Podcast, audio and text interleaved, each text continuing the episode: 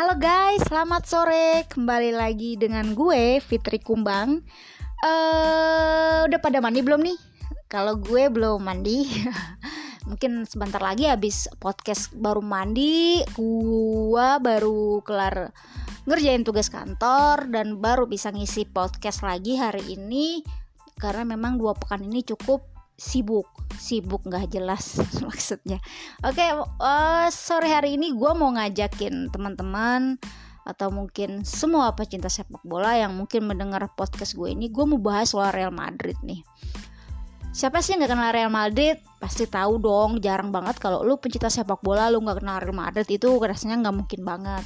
Nah Real Madrid ini adalah salah satu atau mungkin satu-satunya kali ya uh, klub uh, yang bisa atau yang punya trofi Liga Champions itu mem, e, melebihi dari 10. Nah, saat ini Real Madrid masih tercatat sebagai tim yang memegang trofi Liga Champions terbanyak di seluruh Eropa, yakni dengan total 13 trofi. Terakhir kali tim ini mendapat uh, apa ter terakhir kali tim ini meraih uh, trofi Liga Champions ya ini pada musim 2017-2018 saat itu lini depan Madrid masih di uh, lakoni oleh BBC, Karim Benzema, Cristiano Ronaldo dan Gareth Bale sementara pelatih pun masih didapuk oleh Zinedine Zidane. Nah, sekarang juga sebenarnya tim uh, Madrid itu masih dipegang oleh uh, Zinedine Zidane. Cuma ada yang perbe ada perbedaan yang memang tidak bisa dipungkiri ya ini dari lini depannya yang saat ini sudah tertinggal uh, seorang diri yakni Karim Benzema. Saat ini Zidane masih sering bongkar pasang bongkar pasang untuk mencari uh, susunan atau komposisi yang baik nih di depan di, di uh, untuk trio depan ini Nah, untuk dua laga terakhir ini Zidane kayaknya udah udah pakai pakem itu Asensio, uh, Karim Benzema dan Vinicius Junior. Tapi tapi ternyata inkonsistensi ini masih menjadi masalah di Real Madrid. Kalau misalnya ayo kita kalau di Liga Champions ini kan seharusnya Madrid sebagai tim besar uh, dan ini adalah salah satu kompetisi yang terfavorit untuk Madrid dan untuk Zidane sendiri tentunya ini seharusnya eh, kasus-kasus uh, atau kekalahan melawan uh, Shakhtar Donetsk dan Mönchengladbach ini yang yang berakhir dengan seri harus tidak terjadi. Kenapa? Karena Madrid adalah tim yang punya pengalaman asam garam di Liga Champions. Seharusnya mereka bisa melaju dengan uh, dengan maksimal dengan hasil yang maksimal di babak penyisian grup. Pada laga dua laga pembuka uh, kompetisi uh, Liga Champions musim ini, Madrid hanya meraih poin satu dari enam poin yang seharusnya bisa didapatkan. Poin satu ini didapatkan Madrid saat bermain melawan Borussia Mönchengladbach eh, ini tim asal Jerman pada dini hari tadi. Skornya pun berakhir dengan 2-2 dan ini cukup dramatis. Kenapa gue bilang dramatis? Karena gol penyama atau gol penyeimbang Real Madrid itu dicetak oleh Casemiro di babak jelang pertandingan berakhir atau 90 93 atau menit 93. Bayangkan seandainya Dewi Fortuna tidak menaungi Real Madrid, kira-kira pasti bakal kalah ya. Nah, sementara itu pada laga pertama uh, Liga Champions pekan lalu Madrid bahkan menderita kekalahan dari Shakhtar Donetsk yang saat itu diperkuat oleh tim B. Tim B maksudnya memang uh, ada sembilan ada ada sembilan uh, pemain dari Shakhtar Donetsk yang uh, positif COVID dan empat di antaranya adalah uh, pemain dari tim utama sehingga mereka terpaksa menurunkan pemain tim B. Tapi tapi ajaib sekali Real Madrid harus takluk dengan skor 3-2 dan pada saat itu dua gol Madrid itu dicetak di babak kedua setelah memasukkan Vinicius dan Karim Benzema di lini depan uh, Los Blancos. Nah, sebenarnya kalau seharusnya laga melawan uh, apa laga melawan uh, Borussia Mönchengladbach ini seharusnya bisa menjadi momentum pembuktian diri Real Madrid uh, uh, sebagai tim terbaik uh, di Eropa. Karena apa? Karena pada pekan pada pertandingan sebelumnya Real Madrid sukses melumat uh, rival abadi mereka yaitu Barcelona dengan skor 3-1 di kandang. Meskipun banyak pihak yang mengatakan bahwa kemenangan itu kontroversi. Tapi menurut gua yang namanya El Clasico selalu ada kontroversi di dalamnya. Pasti ada kontroversi pasti ada uh, apa ada ribut-ribut. Itu udah biasa kalau untuk uh, pertandingan sekelas El Clasico. Tapi persoalannya adalah Madrid sejauh ini belum menunjukkan konsistensinya sebagai tim besar. Kalau dilihat dari uh, laga dari sejak uh, pertama laga uh, La Liga dibuka Madrid sebenarnya uh, terlihat sih kelemahan itu ada di lini depan. Pada waktu menjamu Real Sociedad di laga pembuka La Liga itu skor berakhir dengan 0-0 alias seri. Terus kemudian dilanjutkan pada laga kedua juga melawan Real Betis itu juga pertandingan berakhir dengan skor 3-2 untuk kemenangan Madrid. Tapi ini menurut gua juga ini harus jadi catatan karena memang saat itu Madrid ter, uh, apa Madrid memasukkan dua gol, artinya ada sesuatu di lini belakang Madrid jika dibandingkan dengan musim lalu yang uh, cukup solid, tapi musim ini cukup kewalahan terutama menghadapi tim-tim papan tengah dan papan bawah. Nah, pada saat uh, melawan Real Betis itu Madrid menang uh, 3-2 itu juga dibantu oleh gol bunuh diri dan gol penalti dari Sergio Ramos di menit ke-82. Oke, kalau Selanjutnya kita lihat lagi pada pertandingan lainnya. Sa yang mengejutkan, yang sangat mengejutkan adalah saat Real Madrid harus menjamu tim promosi uh, yang baru saja naik ke Liga Utama Spanyol ini Cadiz. Ini benar-benar menurut gue, gue yang saat itu juga ikut menonton uh, pertandingan ini, ini adalah pertandingan terburuk yang pernah gue tonton dari permainan Real Madrid uh, di mana lini depannya uh, tidak berjalan tidak berjalan sebagaimana mestinya lini tengahnya amburadul lini belakangnya mungkin bisa dibilang ya uh, cukup oke okay, tapi harus dilihat juga saat itu Cadis juga uh, serangan dari Cadis tidak begitu berbahaya pada pada laga itu. Jadi memang Real Madrid memang tidak tidak begitu konsisten di musim ini. Kemudian uh, setelah mengalami dua kali kekalahan beruntun di uh, Liga Champions dan di uh, La Liga, kritik mulai berdatangan nih. Nah, memang sih kalau menurut gue namanya tim besar, tim besar tuh selalu dengan syarat dengan kritik, sorotan, terus uh, kalau saja misalnya ada gagal terus ada celah sedikit saja nah itu media akan bakal mukul bakal bakal menodong habis-habisan uh, Real Madrid dan juga tentunya Zidane gitu.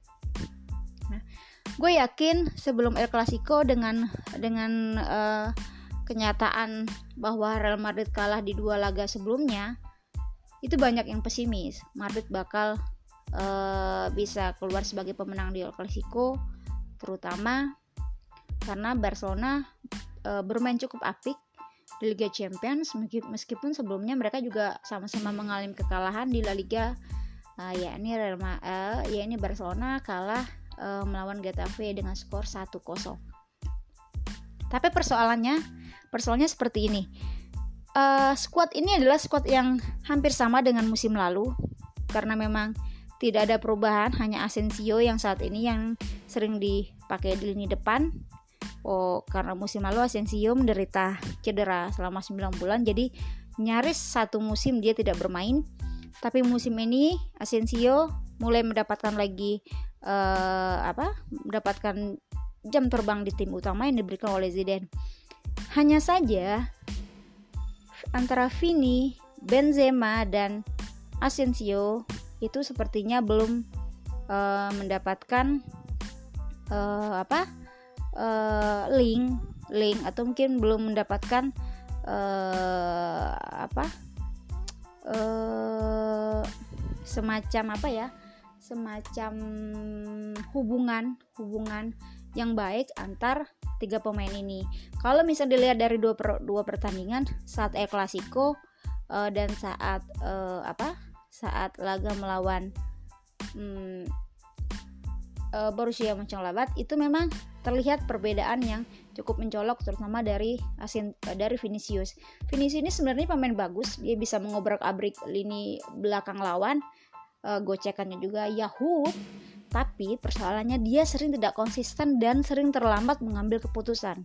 Itu pertama persoalan Vini. Dan yang kedua, dia sering uh, bukan sering sih tapi finishingnya masih masih perlu diasah masih sering keliru. Sehingga ini yang masih menjadi PR buat uh, Zidane uh, ke depannya.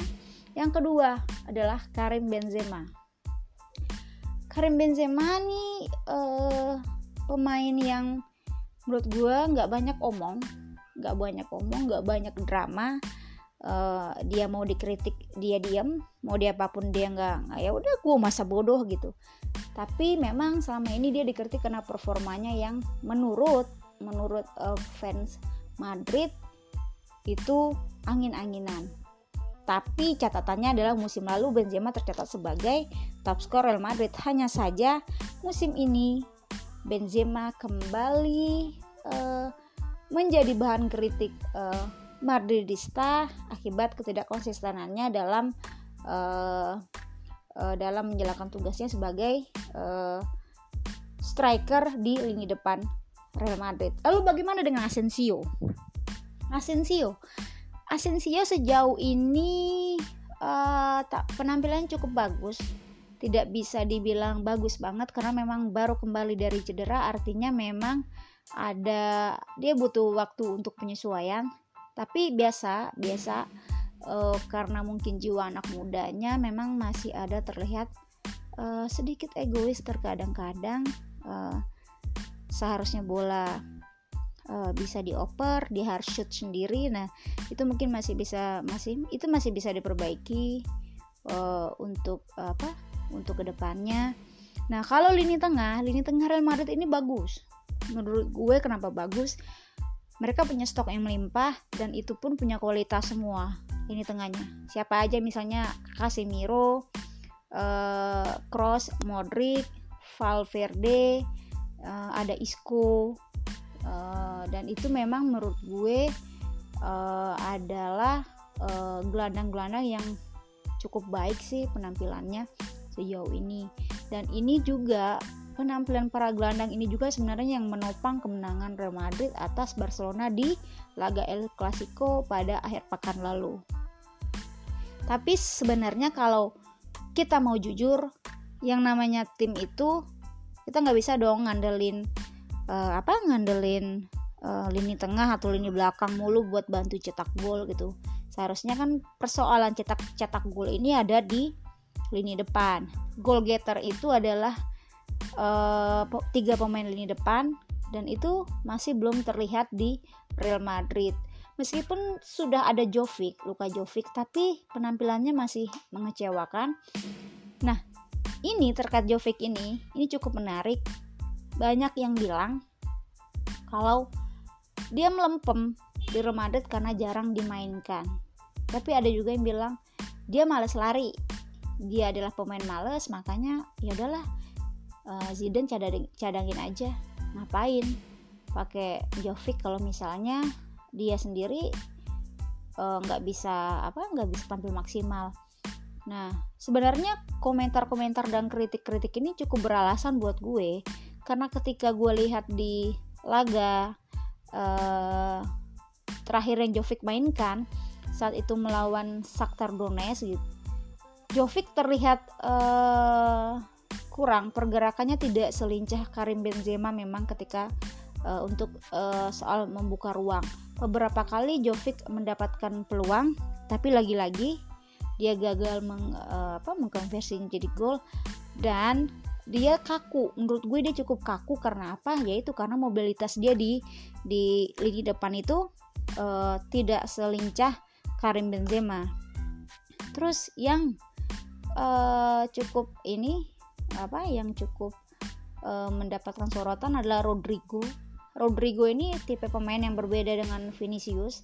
Dia nggak suka gocek-gocek bola.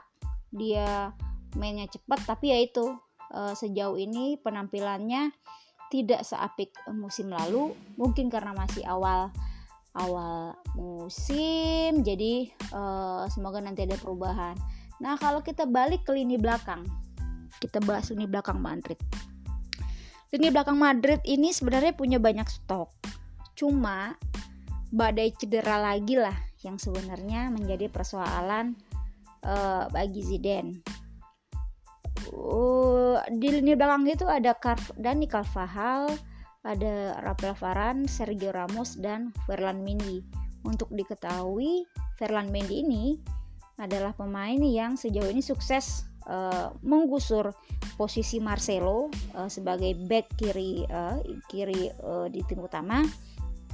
Nah, tapi persoalannya persoalannya muncul ketika back ini pada cedera.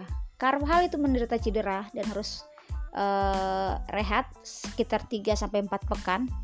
Sementara itu pelapisnya Odriozola itu juga menderita cedera.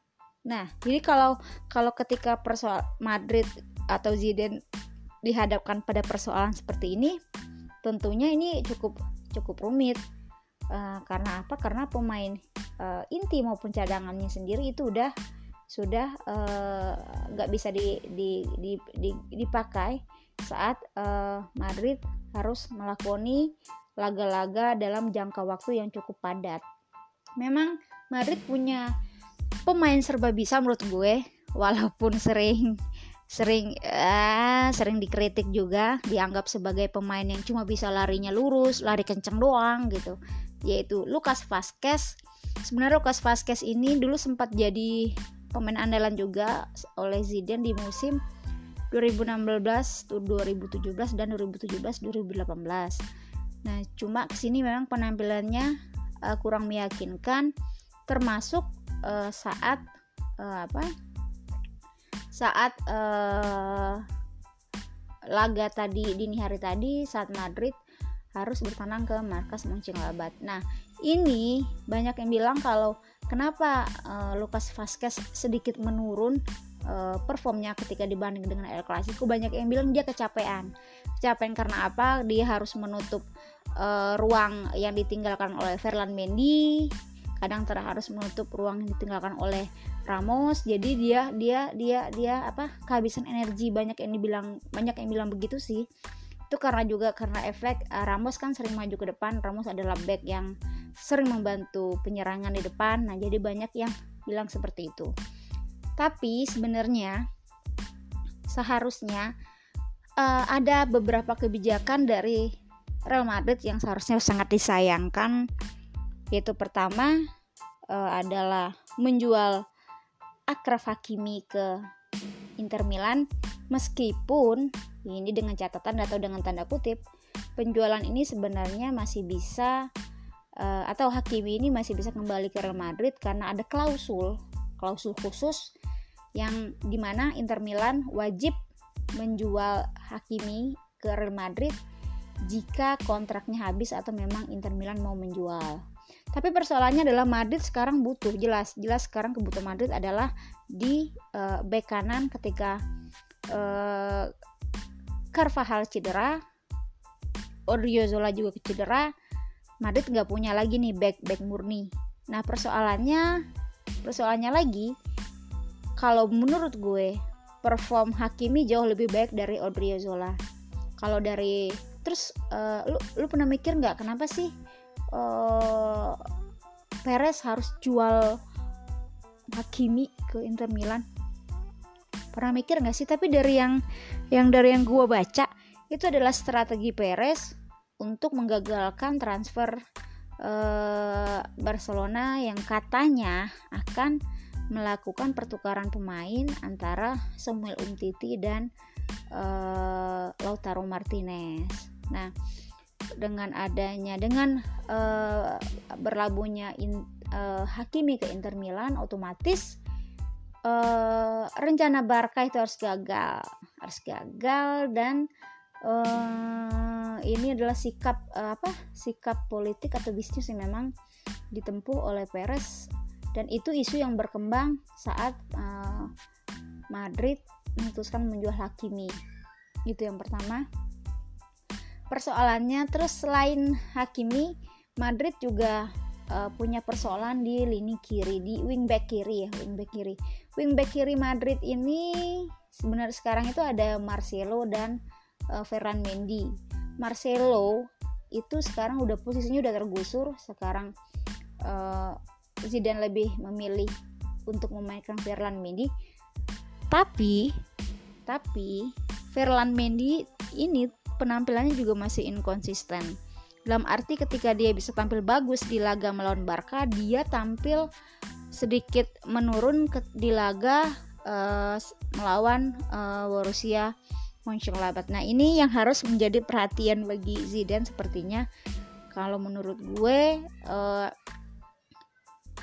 back-back ini harusnya lebih disiplin ya ketika mau membantu tim maju ke depan, harusnya harus siap.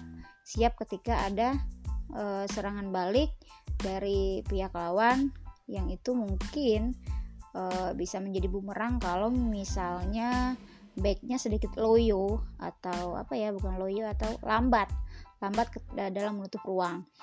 Nah tapi kalau kita uh, misalnya apakah yaudah ganti Marcelo aja. Nah persoalannya Marcelo juga tidak tampil bagus setelah dua musim ini. Eh, Marcelo juga sering underperform, sering terlambat pulang ketika uh, membantu uh, tim menyerang ke depan dan itu kerap kali dijadikan celah bagi lawan untuk uh, masuk uh, dan membuat membangun serangan dari sisi kirinya Real Madrid. Nah, kalau begitu sebenarnya solusinya apa? Kalau menurut gue menurut gue ini ya, menurut gue yang yang yang yang yang pengamat sepak bola dadakan. Jangan jangan ini ya. Jadi ini cuma sekedar uh, opini-opini aja. Itu Madrid harus uh, punya back back yang handal yang bisa di switch di switch atau ditukar ketika uh, tim ketika salah satu uh, apa salah satu uh, pemain uh, back kiri ini mengalami uh, apa cedera gitu. Tentunya kualitasnya harus sama kualitasnya harus sama uh, dan itu uh, apa namanya ini harus dilakukan untuk menjamin lini belakang Madrid tetap bisa solid. Nah persoalannya memang ini cukup aneh.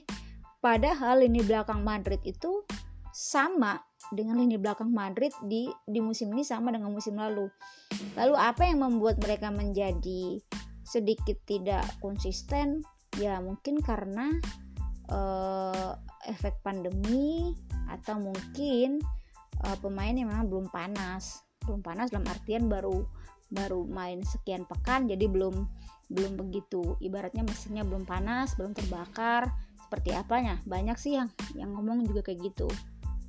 Terus kalau ini tengah tadi sudah kita bahas uh, tidak ada persoalannya seharusnya di lini tengah jadi persoalannya di lini depan. Nah, untuk lini depan, kira-kira siapa yang cocok untuk mengisi uh, ruang yang sebenarnya memang masih menganga yang ditinggalkan oleh Cristiano Ronaldo?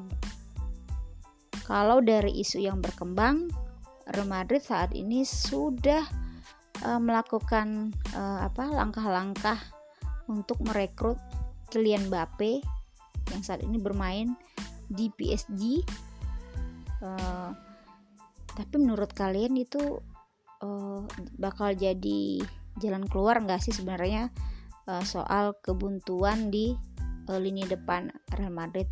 Atau sebenarnya selain memberi, membeli Mbappe Madrid juga harus uh, atau Zidane harus berani uh, merotasi Karim Benzema? Hmm, memang saat ini agak riskan untuk merotasi Benzema. Melihat Jovic performnya masih belum uh, top atau belum top perform dari uh, kalau kita bandingkan dengan uh, penampilan dia di saat di Frankfurt uh, dua musim lalu. Itu sih catatan kalau menurut gue ya. Terus uh, untuk apa ya untuk Zidane uh, lu sepakat gak sih kalau Zidane itu minim taktik? Lu sepakat gak? Kalau gue sih uh, menurut gue ya bukan persoalan minim taktiknya kalau gue ngelihatnya sejauh ini uh, kenapa dulu Zidane bisa sukses di di uh, era kepelatihan jilid satu saat itu ada Cristiano Ronaldo karena apa? Karena pemain itu punya tujuan yang jelas. Tujuan yang jelas artinya apa? Ketika Zidane minta uh, memberikan arahan A B C D nah itu arahan itu berjalan sebagaimana mestinya. Karena apa? Karena memang ada pemain yang bisa atau pemain yang uh, mampu me memaksimalkan uh, taktik dari pelatih. Misalnya walaupun memang kata orang sering mengandalkan crossing tapi kalau sebenarnya ada pemain yang uh, bisa atau pemain cerdas seperti Cristiano Ronaldo yang bisa menempatkan diri atau mencari posisi yang baik untuk mencetak gol seharusnya eh, itu tidak menjadi persoalan. Tapi sekarang ini persoalannya adalah Real Madrid tidak punya striker ataupun pemain depan yang punya ke tingkat kecerdasan dan tingkat insting golnya seperti kisah Ronaldo. Nah, di sana PR-nya. Sekarang kalau kita berharap ke Benzema, banyak yang bilang kenapa sih Benzema ini mainnya angin-anginan kadang bagus kadang enggak nah balik lagi sih. Selama dia 9 tahun dia di Real Madrid dan bermain dengan BBC atau dengan Cristiano Ronaldo dan Bale Benzema ini tugasnya memang adalah sebagai pelayan dari Cristiano Ronaldo. Artinya apa? Dia membuka ruang. Di sana nanti Cristiano Ronaldo yang nanti akan memanfaatkan uh, ruang tersebut untuk mencetak gol. Dan mereka juga sering berbagi asis kedu uh, antara keduanya.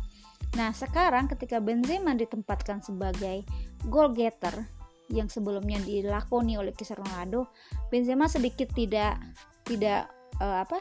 tidak bisa menjalankan peran itu karena memang mungkin dia uh, sudah nyaman dengan uh, posisinya sebelumnya yaitu sebagai pemain yang membuka ruang di lini depan Real Madrid.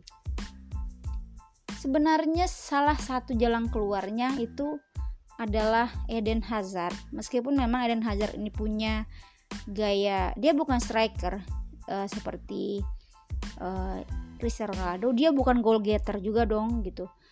Hanya saja permainan dia atau uh, apa uh, skill gocekan dia sebenarnya cukup merepotkan lini belakang uh, dari tim lawan. Tapi balik lagi. Perform Hazard. Uh, ini udah masuk dua musim itu masih mengecewakan. Karena apa? Karena dia di backup cedera, di backup cedera uh, yang cukup lama menurut gue. Uh, dan ini baru bermain lagi setelah 81 hari absen bersama Real Madrid dini hari tadi. Dan menurut gue dia butuh waktu yang yang yang yang tidak sedikit untuk mengembalikan perform dia setelah cedera. Karena apa? Karena orang kalau udah cedera pasti agak ngeri-ngeri sedap juga kan mau main uh, apa sepak bola nanti gue ditekan lagi nih cedera lagi nih gimana nih? Nah pasti punya kekhawatiran itu pasti. Nah itu yang harus ditunggu dari Hazard musim ini.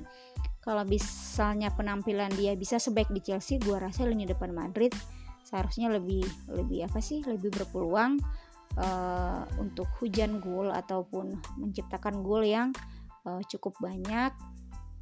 Nah selain itu uh, kembali lagi ke Zidane, kalau misalnya kalau misalnya Zidane dipecat ataupun memutuskan untuk mengundurkan diri, menurut lu siapa yang cocok atau pantas uh, apa untuk menggantikan posisi Zidane? ada yang bilang Pochettino ada yang bilang Allegri ada juga yang bilang uh, apa namanya uh, Jurgen Klopp. Tapi dari tiga nama itu yang mungkin yang mungkin punya potensi besar itu ya uh, Pochettino dan Allegri karena saat ini keduanya uh, menganggur atau tidak memegang tim apa pun sejak uh, resmi dipecat atau mundurkan diri dari uh, timnya tim mereka masing-masing di dua musim sebelumnya. Jadi menurut kalian Zidane tuh udah pantas belum sih untuk mengundurkan diri ataupun dipecat dari Madrid atau sebenarnya lini depannya yang uh, bapuk. Nah, gini nanti gue akan bahas bersama uh, fans-fans Madrid uh, yang nanti akan rencana akan uh, gue undang untuk membahas tentang kemungkinan-kemungkinan atau jendela transfer yang uh, akan dibuka pada Januari nanti apakah perlu beli pemain atau mungkin mau ganti pelatih. Nah, sekarang untuk saat ini sekian dulu podcast dari gue. Nanti kalau ada uh, kalau misalnya waktu uh, memungkinkan gue akan bikin podcast lagi bersama dengan uh, Madridista untuk membahas uh, itu tadi uh, bagaimana kelanjutan atau apa prediksi Madrid ke depan termasuk bursa transfer dan pelatih. Sekian dulu, selamat sore, salam olahraga.